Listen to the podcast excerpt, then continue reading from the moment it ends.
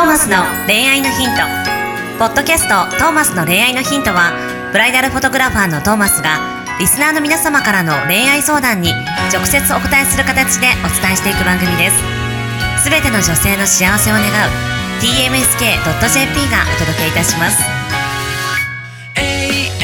皆さんこんにちは。はいこんにちは。トーマスの恋愛のヒント第127回。そうです。127回です。はい7回です。イエーイ。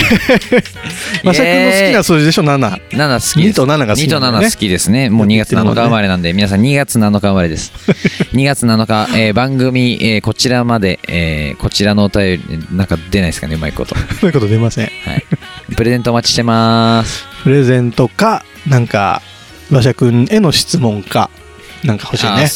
いいですよ。確かに馬車さんへでもいいっすよ。馬車さんへの質問。そういう質問があっても。ねえあと何ヶ月 ?3 ヶ月ぐらい ?4 ヶ月ぐらい？はい。10今10月ぐらいかな？放送放映配信されるのが。ですかね。111212か。ですかね。4ヶ月ぐらいか。はい。後には馬車君の誕生日が来て、はい。えーその2日後には私の誕生日が来るという。あそうなんでしたっけ？2月9ですそうか私はそうか。はい。トーマス。おー。なんか欲しいね。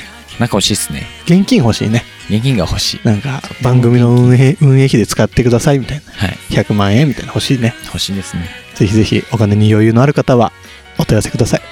口座番号出送ります。資お願いします。はい。出資お願いします。なんかクラファンとかやってみます？クラファン？クラファンじゃないけど恋愛のヒント応援基金とか。馬車君クラファン経験あるんだっけ？結構やってるんだっけ？あのクラファン会社でちゃんとやったわけじゃないんですけど、うん。普通に自分のオンラインショップで商品を販売してその売り上げがクラファン扱いにしてみたいな感じです。ああなるほど。いくら集まった？4合計41万。おおすごいね。ありがたいことに一人で。集まりました。俺も実はねクラファンやってねお。あのまあ4人でやったんだけどえー、230万集まりました。おお何のクラファンですかそれ？あのーあれよ。何回か話したことあるけどプロポーズアドバイザー協会っていうのをはいはい。トーマス、えー今年2010 2021年に立ち上げまして、はいえー一般社団法人クラプロポーズアドバイザー協会。はい。世の中のあのー世の中さプロポーズって結構まあみんな結婚するならプロポーズ当たり前だよねって思ってるじゃん。はい。でも実際蓋を開けてみるとそんなにプロポーズって実施されてないのよ。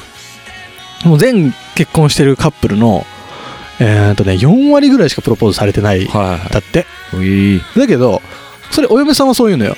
だけどお婿さんの方はえプロポーズしたやんって思ってる人も結構いたりして、はいこれ何かっていうとその男性がさプロポーズについて相談できる先がないんだよね世の中に。はいはい。男同士でそんな話しないじゃん。結婚するんだけどさみたいなプロポーズってどうやった？みたいな話絶対出てこないしさ、ま、ましては親に相談するなんて絶対ないじゃん。うん。ってなった時に世の中にさプロポーズについてアドバイスできる人がいたら女性ってこんなプロポーズを求めてるんだよとかさえプロポーズだったらこういうのは用意した方がいいよとかさこういうとこでやったらロマンチックだよみたいな情報を持ってる人がさちょっとこうアドバイスしてあげられるような状況ができたらもっと夫婦のスタートプロポーズがいいものになるんじゃないかと。うんでそこスタート良くなればその先の、えっと何結婚生活夫婦生活もすごくいいものになるんじゃないかっていう、えーまあ、仮説のもと立ち上げたプロポーズアドバイザー協会っていうのがあってそれのその最初の資金を集めますってことでやったら230万集まった。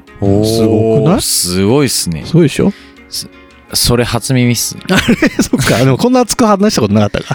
らはい。へえそんなの立ち上げたんですね。立ち上げ一般社団法人ね。一般社団法人。へえ理事やってます。トーマス。すごい。はい。ありがとうございます。じゃあもうこれからそっちでなった方がいいんですか。どういうこと？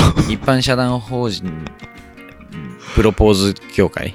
そうプロポーズアドバイザー協会。協会、えー理事。理事長。トマス・ジェ・トマスです。この番組で、はい。言いません。なんか堅苦しいから。ガチっぽさ出てる。ガチっぽさ出てくるから。まあ、ね。そういう活動もしてるのでぜひプロポーズしたい方の相談なんかもお待ちしております。いいですね、はい。じゃあちょっと2月に向けてそういう質問もどしどしどしどしお待ちしております。お願いします。はいそれでは、はい。まずは今日のお便りにいきたいと思います。どうぞ。30代経営者女性の方からのお便りです。はい。こんにちは。うん。配信100回超えおめでとうございます。ありがとうございます。いつも楽しい配信すごいですね。頑張ってください。頑張ります。相談事ができましたのでメッセージさせていただきます、はい。結婚して3年になる旦那さんとセックスレスです。あら。もう2年近くしていません。うん。過去仲が悪いわけではありませんあら。子供も欲しいと思っていたのですがうん諦めムードです、うんしかしまだ可能性のあるうちに挑戦しないと後悔しそうなのでうん。医学的な挑戦も考えていますうん。うん。うん。もともと淡白な旦那さんなので仕方ないのかもしれませんが、奥さんとラブラブなトマスさんは長くラブラブを続けるコツを知っているのではと思って相談させていただきましたなるほどね。そこのところ包み隠さず教えてください なるほど。はい。包み隠さず、はい、ラブラブ、セックスレス問題もね、すごいさ、あのーあるよね。セックスレス問題もそのプロポーズからつながりますプか、ロポーズもまあ、つながるといえばつながるのかな？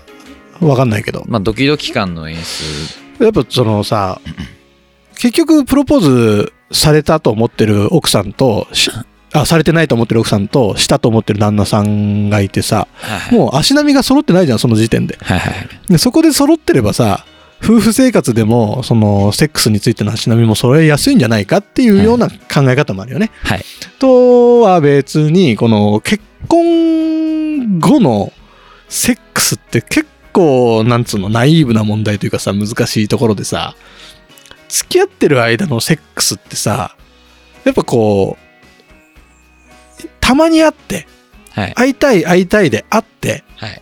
で、燃え上がってするものじゃない？はい。けどさ、結婚してしまうとさ、毎日会ってさ、生活の一部の中で、じゃあいつセックスの時間を作るかになってくるわけよ。はい。こうなってくると、あんま楽しくないよね、セックスが。はい。もっとなんかこう、生活の中にセックスがあればさ、いいんじゃないかなって俺は思ってるんだけど、逆にですか？そう、もう、その、何、夜寝る前に何曜日にやるとかじゃなくて、もう思い立ったらやるみたいな。うん。そういう形にしていかないとなかなかこの夫婦のセックスって難しいなっていうふうに思っている。旦那さんが思い立たないっていうことではないんですかね？だからそもそも。うんとね、結構ね、あの、まあ、うちもラブラブなのよ。すごくラブラブなんだけども、で、セックスしてるかっていうとね、そこまでしてなくって、はいまあ、月に1回とかほんと少ないよね。はいけどまあ、そ、それとは別でもう全然、うちはスキンシップがめっちゃ多いので、よまあ、毎日のようにチュッチュはし、チュッチュイチャイチャしてるんだけれども、あらあらあらああ、どうも。ありがとうございます。でもけど、スキンシップすごい大事だなとは思う。あそれは大事ですねラブラブするにはでも、かといって、じゃあそっからじゃあセックスになってるかって言うとなってないから、ははいその辺をね、もう少し、その、夫婦で、か話し合えるような環境を作っていけた方がいいのかなとかはちょっと思っていて、うん。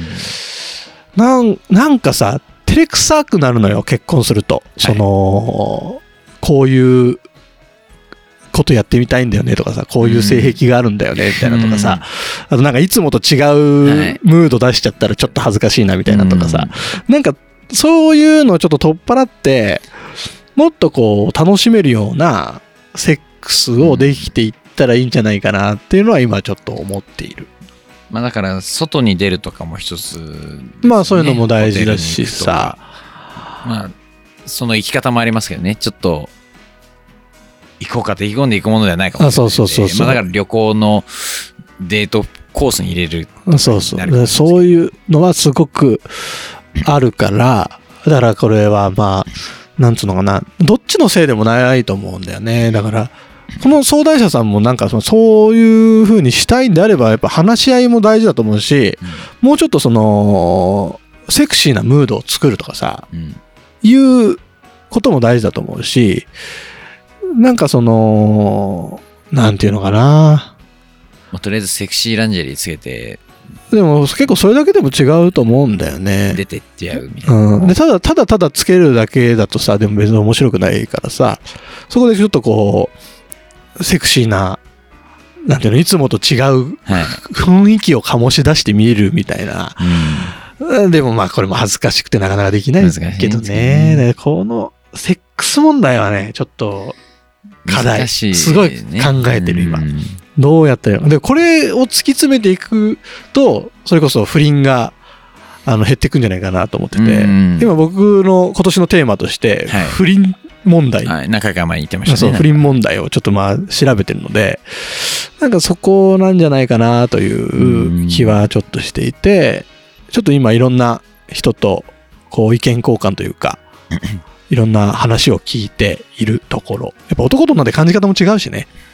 あなんかこう、これはこう、聞いた話で、うんできるできないは多分別、できない人はできないんですけど、うん。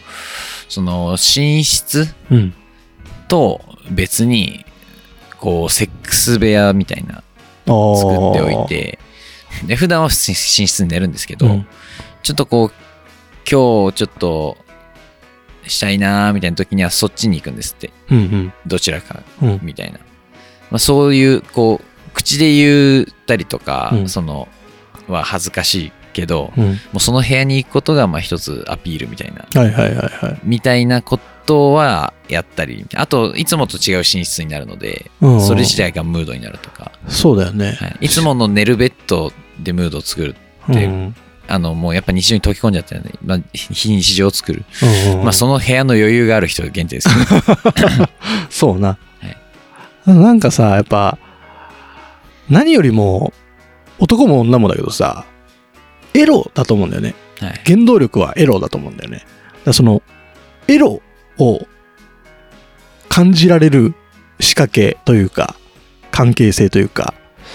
エロに対してオープンになっていく必要があるんだろうねだからそれセックス部屋作るにしてもさめちゃめちゃもうエロいグッズなり本なりたくさんそこにあったらさやっぱそういう空気になるじゃない？うんなんかそういうねでこうそれも定期的に入れ替えるとかしてさはいろんなことにチャレンジしていったら楽しそうだけどねい。そうですね。うんエンターテインメントです。そうそうそう。それは思うんだよな。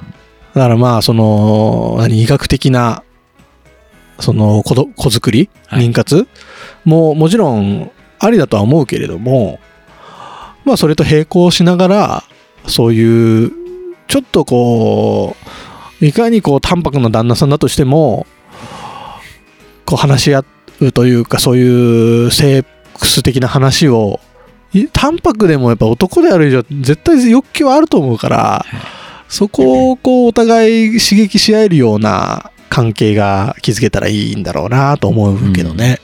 そうですね。うん。いや、もう本当どうにか、こうにか。まあ、いまずは1回。そうだね。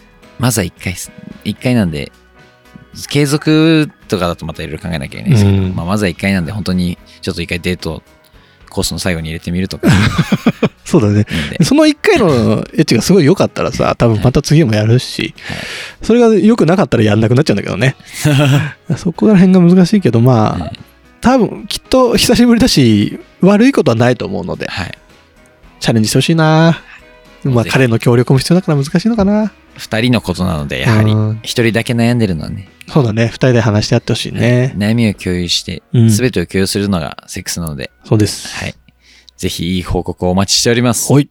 ということで、今週のトーマスの恋愛のヒントこれにてお開きにしたいと思います。See you next week. Bye.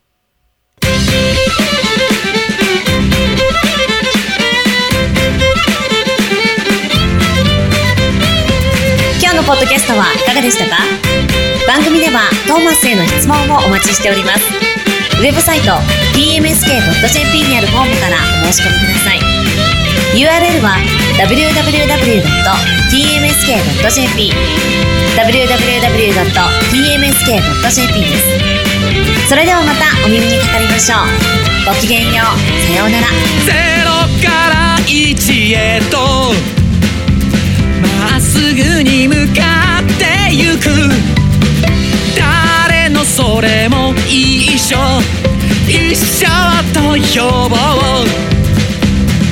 この番組は提供 TMSK.jp プロデュース東間俊介楽曲提供馬車ナレーション土井真由によりお送りいたしました。